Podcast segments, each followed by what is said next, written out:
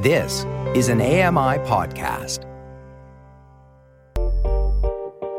Hey, Dave Brown here. If you enjoy this podcast portion of our show, remember you can watch it live every day at 9 a.m. Eastern Time on AMI TV.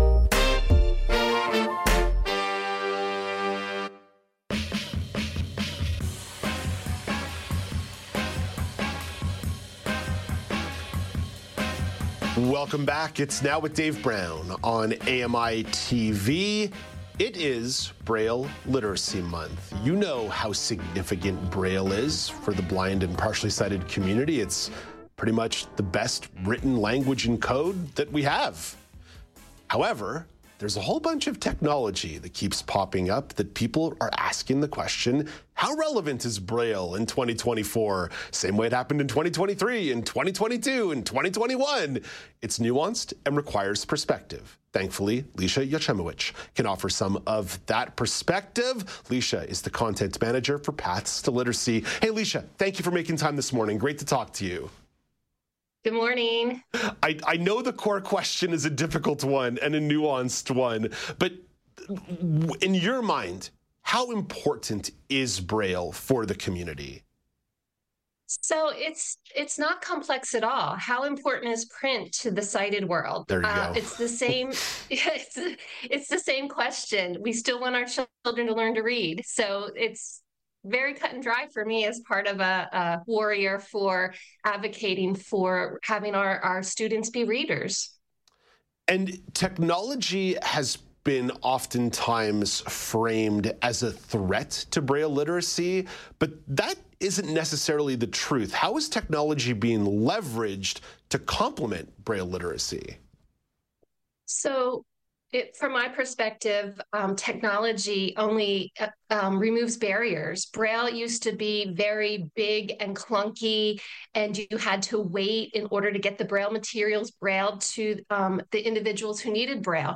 But now with technology, we have refreshable Braille. We have um, apps that convert print and auditory input into Braille immediately. So it actually enhances and really is an exciting time in order to learn Braille because you can see the benefits of learning Braille immediately and not having to be that patient reader anymore.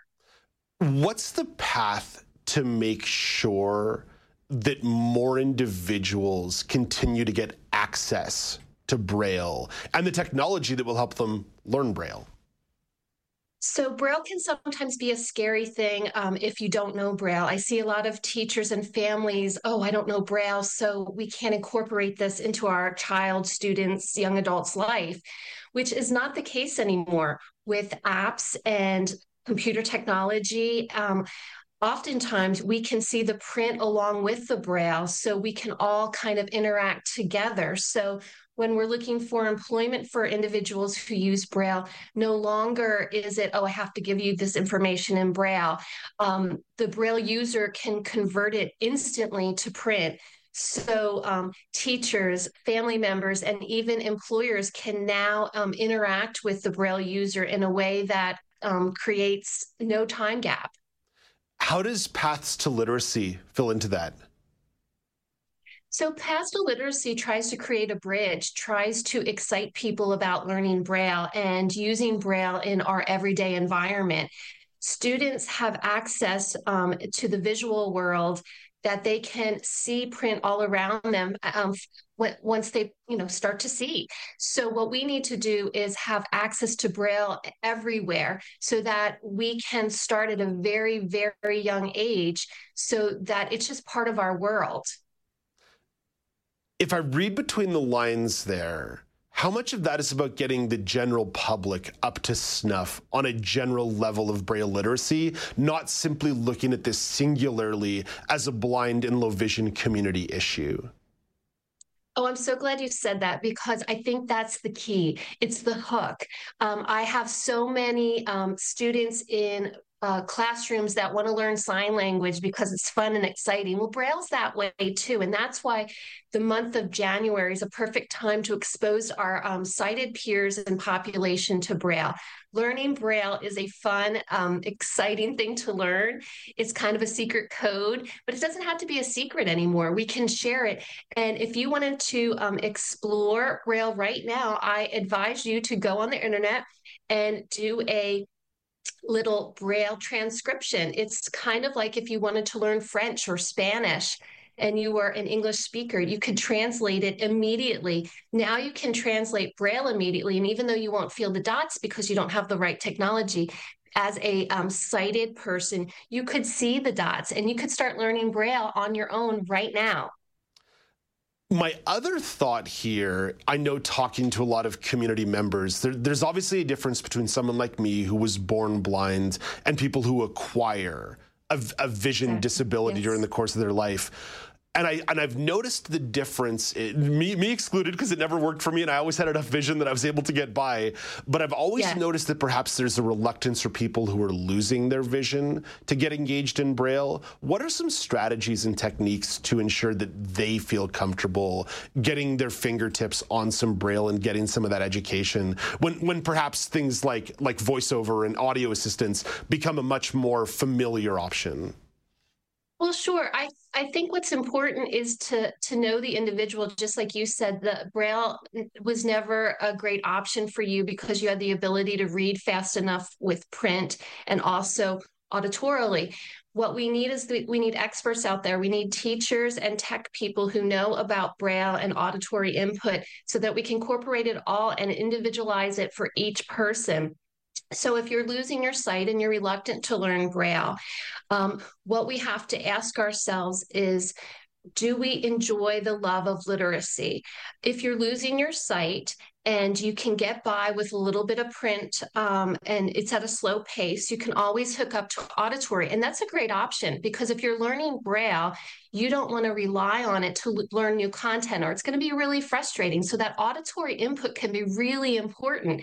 And then while you're doing that, we can also incorporate Braille lessons and get you excited about the joy of reading again through touch. And there's nothing like the, the joy of learning Braille through touch that can be such a a um, such a wonderful experience that goes way beyond just listening to a story. Mm. Alicia, I know this is a really important month for you and your colleagues. It's certainly an important one for the community as well. Thank you for taking some time today to share a little bit of perspective. I'm grateful. Oh, thank you so much. I love talking about Braille. So anytime. Fantastic. Hey, hey, don't don't make that promise if you're not willing to follow up on it because we're because we're going to drag you back on. Don't worry about that. Oh, absolutely. I look forward to it. Thank Fan- you for having me. Fantastic. That's uh, Alicia Yochimowitz. Alicia is content manager for Paths to Literacy. Paths to literacy.org to learn more. Paths to literacy.org to learn more. Uh, coming up after the break. Uh, maybe not the most uplifting thing in the world. Uh, the state of the world's oceans. You know, serious and significant challenges. Lawrence Gunther will reflect on some of the top ones affecting, uh, well, all of them. A little bit of uh, doom and gloom. We're all going to die with Lawrence Gunther coming up after the break. This is Now with Dave Brown on AMI TV.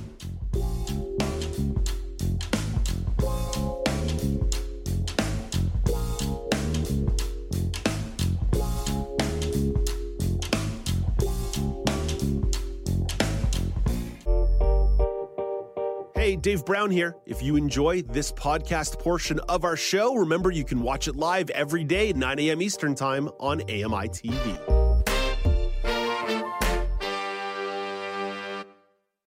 I'm Margaret Shepard of the AMI podcast Tripping On Air. Every month, my co host Alex Hajar and I spill the tea on what it's really like to live with MS. Watch Tripping On Air on YouTube or download wherever you get your pods.